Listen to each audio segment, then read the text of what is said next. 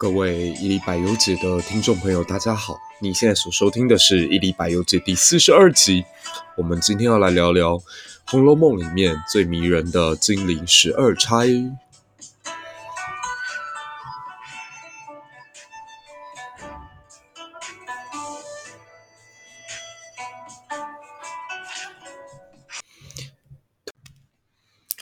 先，先感谢一下大家对于我们这个节目，特别是《红楼梦》系列的支持啦。我刚刚稍微看了一下自己在过去做的七个与《红楼梦》相关的话题，其中有六集呢，点阅次数都突破了一千五百次。如果你现在使用的是 Apple Podcast，你在上面搜寻关键字《红楼梦》，也会立刻看到我们的节目有六档在其中。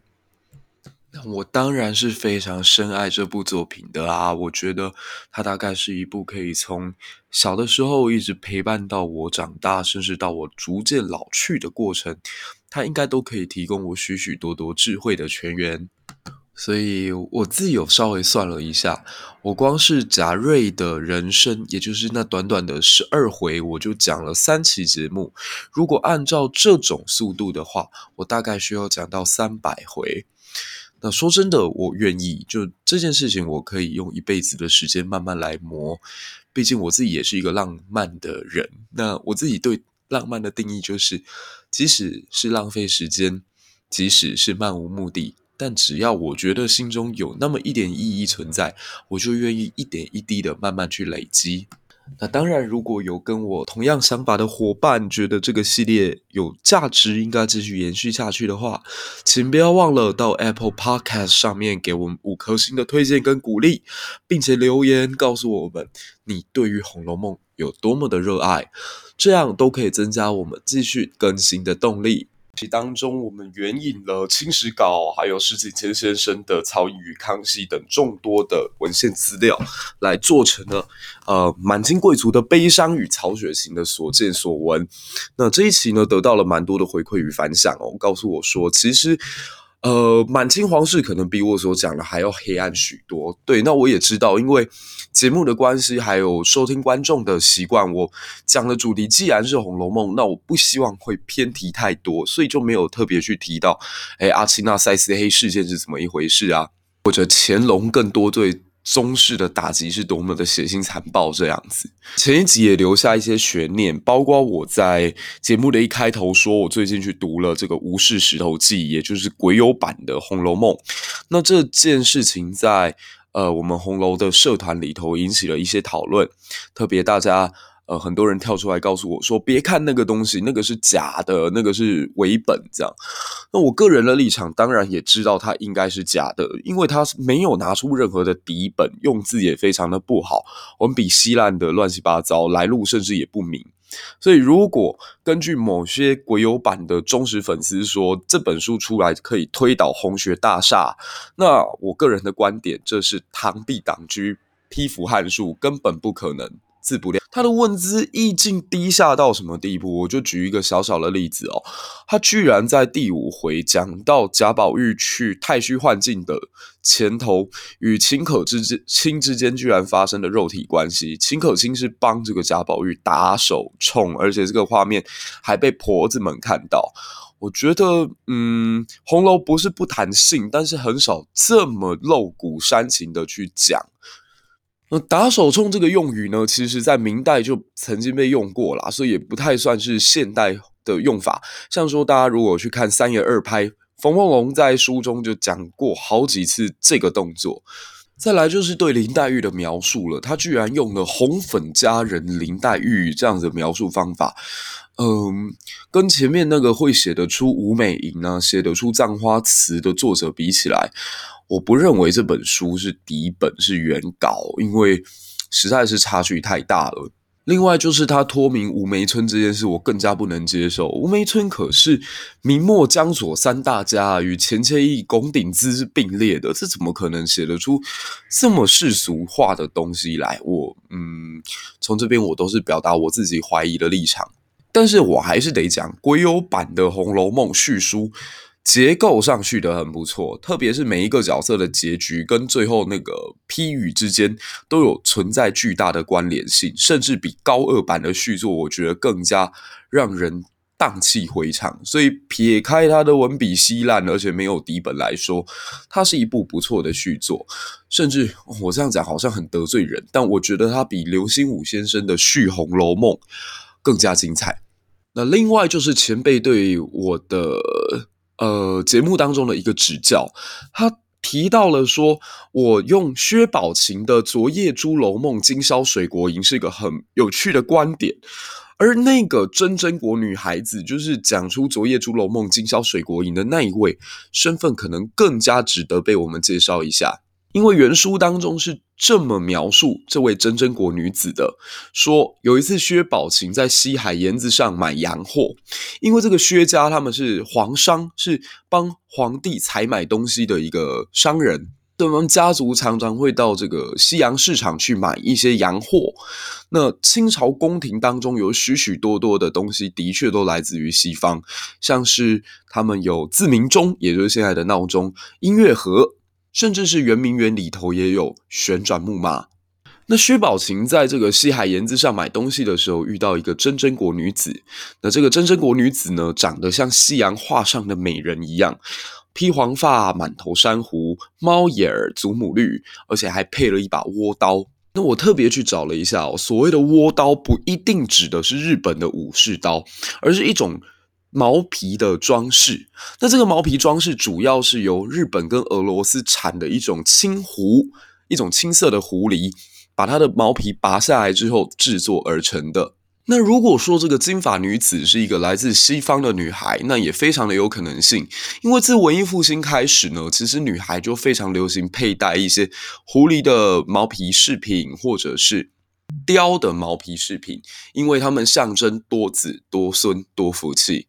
对啊，所以西方也是有这一方面的传统的。所以这个真身国女孩子的身份是谁，那就很好玩了。那如果根据索引派的说法，索引派就是一个比较呃认为说《红楼梦》是一部在影射过去历史的这样的一个流派。那代表人物是蔡元培先生。如果根据索引派的看法，这个人有可能是女真人。因为她叫真真国的女子，各位注意哦，真真国女子，你把女跟真两个人并在一起，那不就是女真吗？而且还配着东北才有的青湖的倭刀，那就更像是一个呃标标准准的清朝的这个女孩子了。或者有人更加进一步解释，认为真真那就是双重真，也就是。明代最后一位皇帝崇祯的意思，那配合他念出来的诗词“昨夜猪楼梦，今宵水国营”，诶，感觉这个解释也非常的通。但根据网络上前辈的想法以及我个人的视角，我认为这个女孩也可能是荷兰与台湾人混血儿的后代。那毕竟《红楼梦》当中，其实它存在大量的西方元素哦。例如，大家如果去看第六十三回，贾宝玉在开玩笑的帮自己的一个演戏的丫鬟叫方官取名的时候，一开始是叫人家耶律雄奴，呃，但因为这个字呢夹带着对于异族的歧视，所以后来他又把它改了一个名字，叫温都里娜。那温都里娜呢是。呃，拉丁文当中所谓宝石、金星、玻璃的意思，根据当时呢，呃，耶稣会的传教士南怀仁给比利时国王的一个报告，我们大概可以知道说，康熙皇帝他本人是会讲一点拉丁文的。那曹雪芹的这个阿公曹寅又跟康熙皇帝关系非常相近，所以的确从他。这样的一个背景来说，是有可能学会拉丁文当中宝石或玻璃怎么说，所以他的孙子曹雪芹将这一笔写入《红楼梦》就不是特别意外了。另外，你可以去看看王熙凤她的房间里头挂的是一个钟，那贾宝玉所用的也是一个金色的手表，刘姥姥还曾经在大观园当中被那个自鸣钟给吓到。由此观之，这个《红楼梦》里头哦，的确有许许多多世界潮流的影响，甚至我们可以说，这是一个全球化刚开始起步的象征。那除了很认真的我们透过历史、政治、经济，甚至国际化的角度来看待《红楼梦》以外呢，还有很多人更加希望我去聊的是，哎，可不可以讲一些轻松一点的话题？例如，我们来聊聊这个《红楼梦》里头最迷人的十二金钗。那人们，包括我自己哦，都会有一个倾向，就是看到榜单或看到有多少人，那就会非常非常自觉的想要帮他们排个名次。就像小的时候，我看到。呃，《三国演义》里面有五虎将的时候，就会很想要急着问：诶，五虎将当中谁的武功最高？或者，呃，长大一点看到《三国演义》，你也会想要帮谋士排排名。有人就觉得：诶，在郭嘉前面，诸葛亮不能算什么；诶，在贾诩面前，诸葛亮也不能算什么；在权力面前，诶，那个司马懿应该也是大于诸葛亮。就很喜欢帮这些人的智力排名。那。聊到十二金钗，不免俗的，一定也会有人问：那如果是你的话，你觉得十二金钗谁最为迷人？那最迷人的角色，这应该不用讲，因为所有看红楼的人，大概与我都有同样的想法。我第一名当然是给林黛玉，但我先讲，这不应该是每个人做出来的判断，因为我本身是个怪人，所以我有办法理解，也有办法体谅林黛玉这样的女孩。林黛玉的个性其实，呃，用主流观点来看的话，并不讨喜。她非常的尖酸刻薄，非常的心思细腻，非常的喜欢用眼泪来代替沟通。要我说的话，林黛玉其实有一点恐怖情人的倾向。可为什么说我自己喜欢呢？因为林黛玉跟我一样，都有一种文人的性格，心思很缜密。那没有什么朋友，但他心当心目当中有一些他自己所追求的美好，而且可以从一而终，不曾改变。哦，又是一个女文青，这么会写诗写词，大家去看看《葬花词》，然后去看看《秋窗风雨戏》，去看看《吴美吟》，你就会觉得，如果林黛玉真实存在的话，大概是一个不下鱼玄机、不下薛涛的女诗人、女词人。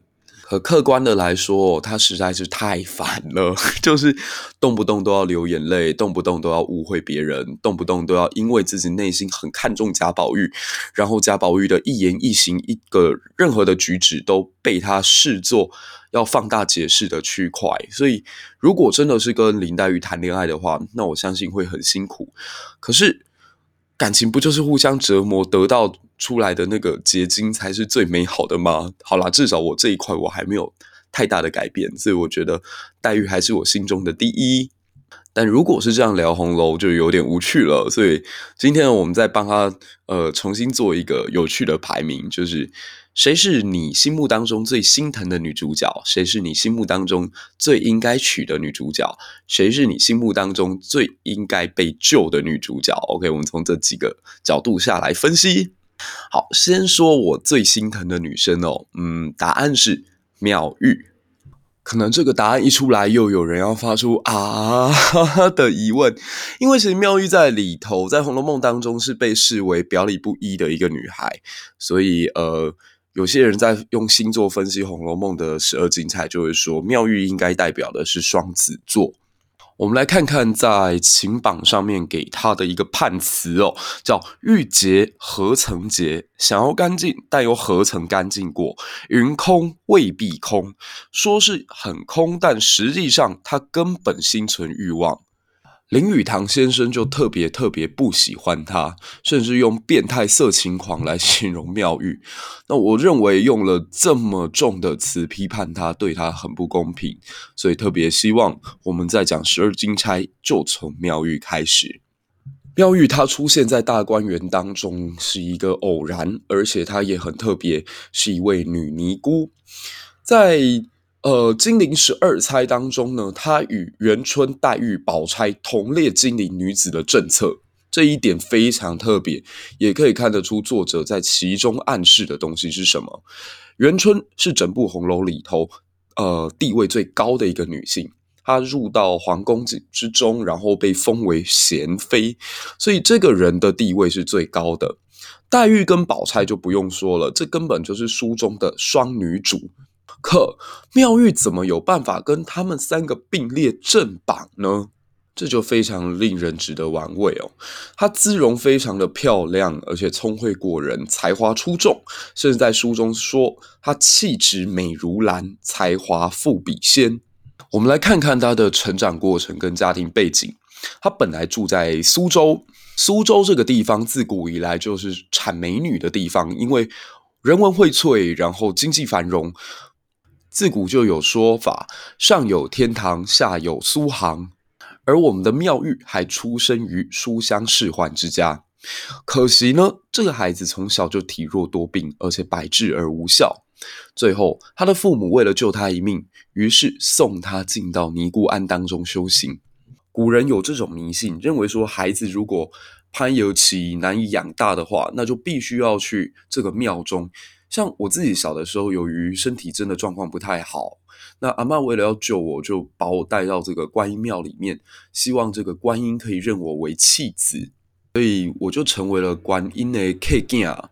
那更加极端一点，如果这样还是没有效果的话，就可能会把他送去呃出家修行。对于这种官宦世家，突然间要把孩子送到庙里或道观，其实是一个非常大的打击。但实在是没有办法了，所以万般无奈之下呢，妙玉就被送到庙里，然后呃带法修行。不过由于用心修行，没有多久百病就都消掉了。后来听说这个长安附近啊有观音遗迹，于是妙玉又跟着师傅来到了京城，住在这个城外的牟尼院当中。想不到没有过多久，他的师傅就圆寂了。那妙玉本来打算要扶灵回乡，可他师父临终告诉他：“你就在此静居吧，后来自然会有你的去处的。”这个传统戏曲小说当中呢，道士跟僧人往往都扮演着很重要的角色，他们仿佛是可以看到这个世界发展轨迹当中唯一的先知跟智者。那特别是在《红楼梦》这本作品当中，因为他一开始就用了一僧一道出现在青埂峰下这样的情节来铺陈。所以这位师傅呢，仿佛也是看到了未来事情的发展，所以就叫妙玉不要回乡了，你就留在长安吧。那果然没有多久，贾家发生了一件事情，让妙玉与贾府之间产生了不可切割的关系。这件事情就是在《红楼梦》里头被大书特书的元妃省亲。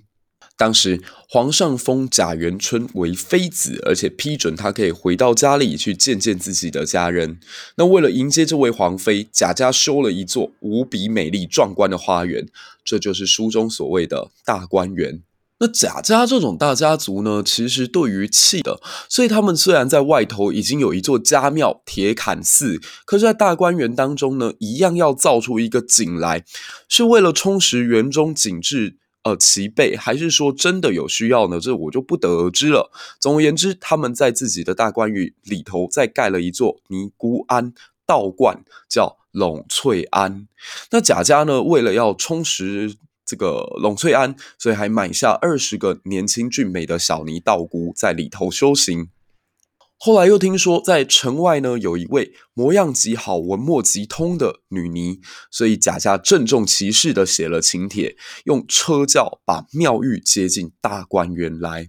大家看到这里，就会发现妙玉身上的双重性质，或者说两个矛盾的精神概念，在她的。一个身体当中存在，就是他明明带法修行，应该要六根清净，可是世上所有的繁华以及世上所有的奢侈，似乎在他身上也都一一应现。他刚到大观园的时候，原本身边就有三个人服侍，后来又多了烧火做饭、扫洒洗涤的服侍他的，最后有几十个人。可以说这个规格啊，并不下于贾宝玉、薛宝钗等公子小姐。那至于他的吃穿用度呢？虽然书中没有正面描述，毕竟他可能平常都穿着袈裟吧。可是大家去看看他喝茶的时候使用的杯子，他的杯子叫做绿玉斗。妙玉曾经讲过，这样的杯子在贾府当中也是找不出来的。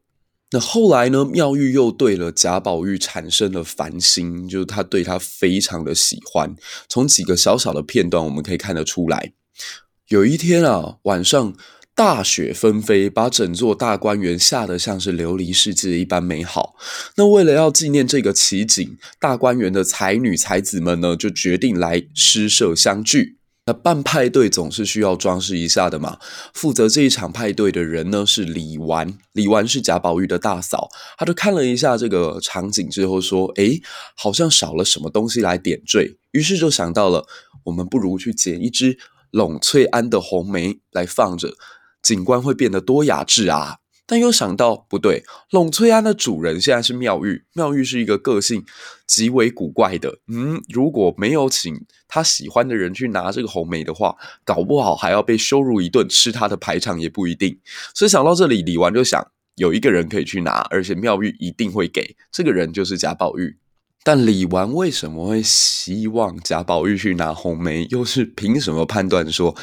妙玉会给他呢？诶，这处写的特别隐晦，但大家可以细细的品味。另外还有一件事情，就是有一次贾宝玉去看自己的四妹妹这个惜春，结果发现惜春正在跟妙玉下棋。但妙玉突然一抬头看见了贾宝玉，宝玉就跟他问候了几声。妙玉忽然就脸一红，也不答言，低了头只看那棋。哇哦！女孩子突然间看到一个自己喜欢的男孩，当然是害羞到不知道如何表达喽。那妙玉当晚回去之后啊，做到三更过后下了禅床，出到前轩，但见云影横空，月华如水，独自凭栏站了一会儿。忽然听见房上有两个猫儿第一声的嘶叫，诶，这边就写的也很有趣啦。猫儿嘶叫在在这个半夜当中，大部分是因为他们进入了这个呃发情期，所以作者已经很明显的说，妙玉对宝玉动了凡心，而且在《红楼梦》里头，大概我有印象，猫儿出来有两次，一次是在第五回的时候，秦可卿。跟这个下面的侍女们说：“哎，不要打扰宝二爷睡觉，你们出去看猫儿狗儿打架。”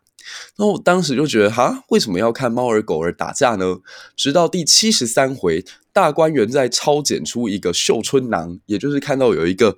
呃香囊上面绣着春宫画，然后大家要去寻找说这是谁丢的，谁把这种色情的东西带进来的时候，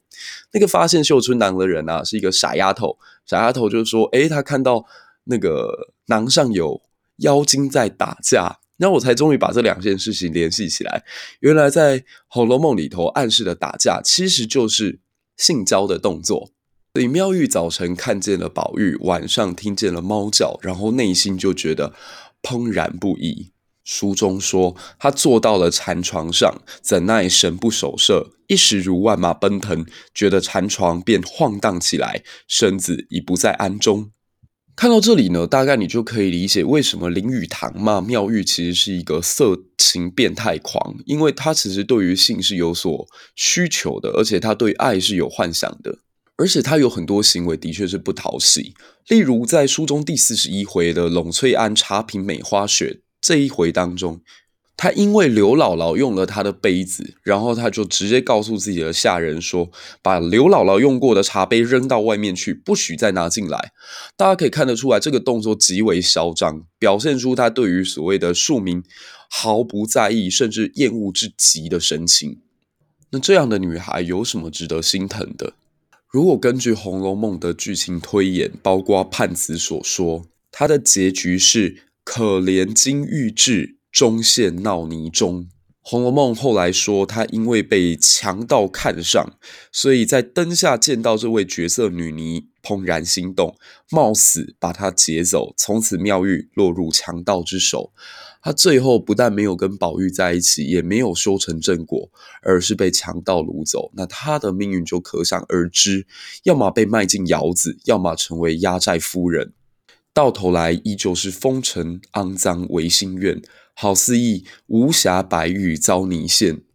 在我看来，妙玉其实跟我们生活当中的很多人一样，明明很想要避免。某一件事情的发生，明明想要避免自己走向堕落的那一端，但被无奈的现实以及这个社会一步一步的推向那个你自己一点都不想去的远方。妙玉打从一开始，他去修行就不是出自于个人的自由意志，他是在无奈之下被迫走进尼姑庵的。那走进尼姑庵之后的他，为了要保。护自己最后一点点的尊严，所以他的所有用度以及所有的行为，都在暗示这件事情，就是我跟你们其他尼姑不一样，我是有我自己的苦衷的，但我是出生于大户人家。从这个角度来看，他跟林黛玉有点像，就是不断的捍卫自我的尊严，而不惜做尽一切讨人厌的事情。那到了十五、十六岁，他遇见贾宝玉的时候，情窦初开，这也是很自然的。贾宝玉的确是有吸引人的特质，豆蔻年华当中的妙玉对他动了凡心，也是情有可原。而他看见刘姥姥使用自己的杯子，就要把杯子摔掉，其实这也算是人之常情啊。大家就是想想，如果你使用的水壶被一个从来不认识的婆子，喝了一口之后，你那个水壶你还会用吗？你如果觉得你还喝得下去的话，哇，那你真是菩萨心肠。可如果你喝不下去的话，在我看来，那也是人之常情。最后一点，大概是因为我跟妙玉都有双子座的性格吧，就用一句话来形容。天生丽质难自弃，对自己的当前处境永远是处于不满的，总觉得自己可以再追求更高的目标。那在某些旁人看来，当然觉得你怎么那么不知足？难道现在这样不好吗？可是双子座本来就是一种企图心跟野心都特别大的族群啊，所以当然会想要更往高的地方爬。那最后一点呢，就是。我觉得在《红楼梦》里面，因为它非常真实呈现每个人的任何一面，无论是呃展现给外人看的一面，还是他的内心世界，他不断的透过人们与人们之间的互动，透过大量的肢体语言去刻画人的内心活动，所以每个人都有他可恶跟可怜的双面性。那作者他由贾宝玉的口中说出“女子谁所作，男子你所生”，所以可以看见作者其实对女性的赞扬。那我不认为说他把妙玉的这些不堪写出来，就是要我们去批判，他反而是站在一个上帝视角，告诉我们：生命本来就是百态，生命本来就是无奈。所以这一期当中，我们来聊聊了金陵十二钗当中谁最让我心疼。对，那我的答案是妙玉。下一期我们来聊聊金陵十二钗当中谁最应该娶来当自己的新娘，谁最性格最适合当一辈子的伴侣。希望你会喜欢我们的节目，也期待你把这样的节目分享给更多朋友知道。别忘了到 Apple Podcast 上面给我们五颗星的推荐以及鼓励。我们下一期再见，谢谢你的收听。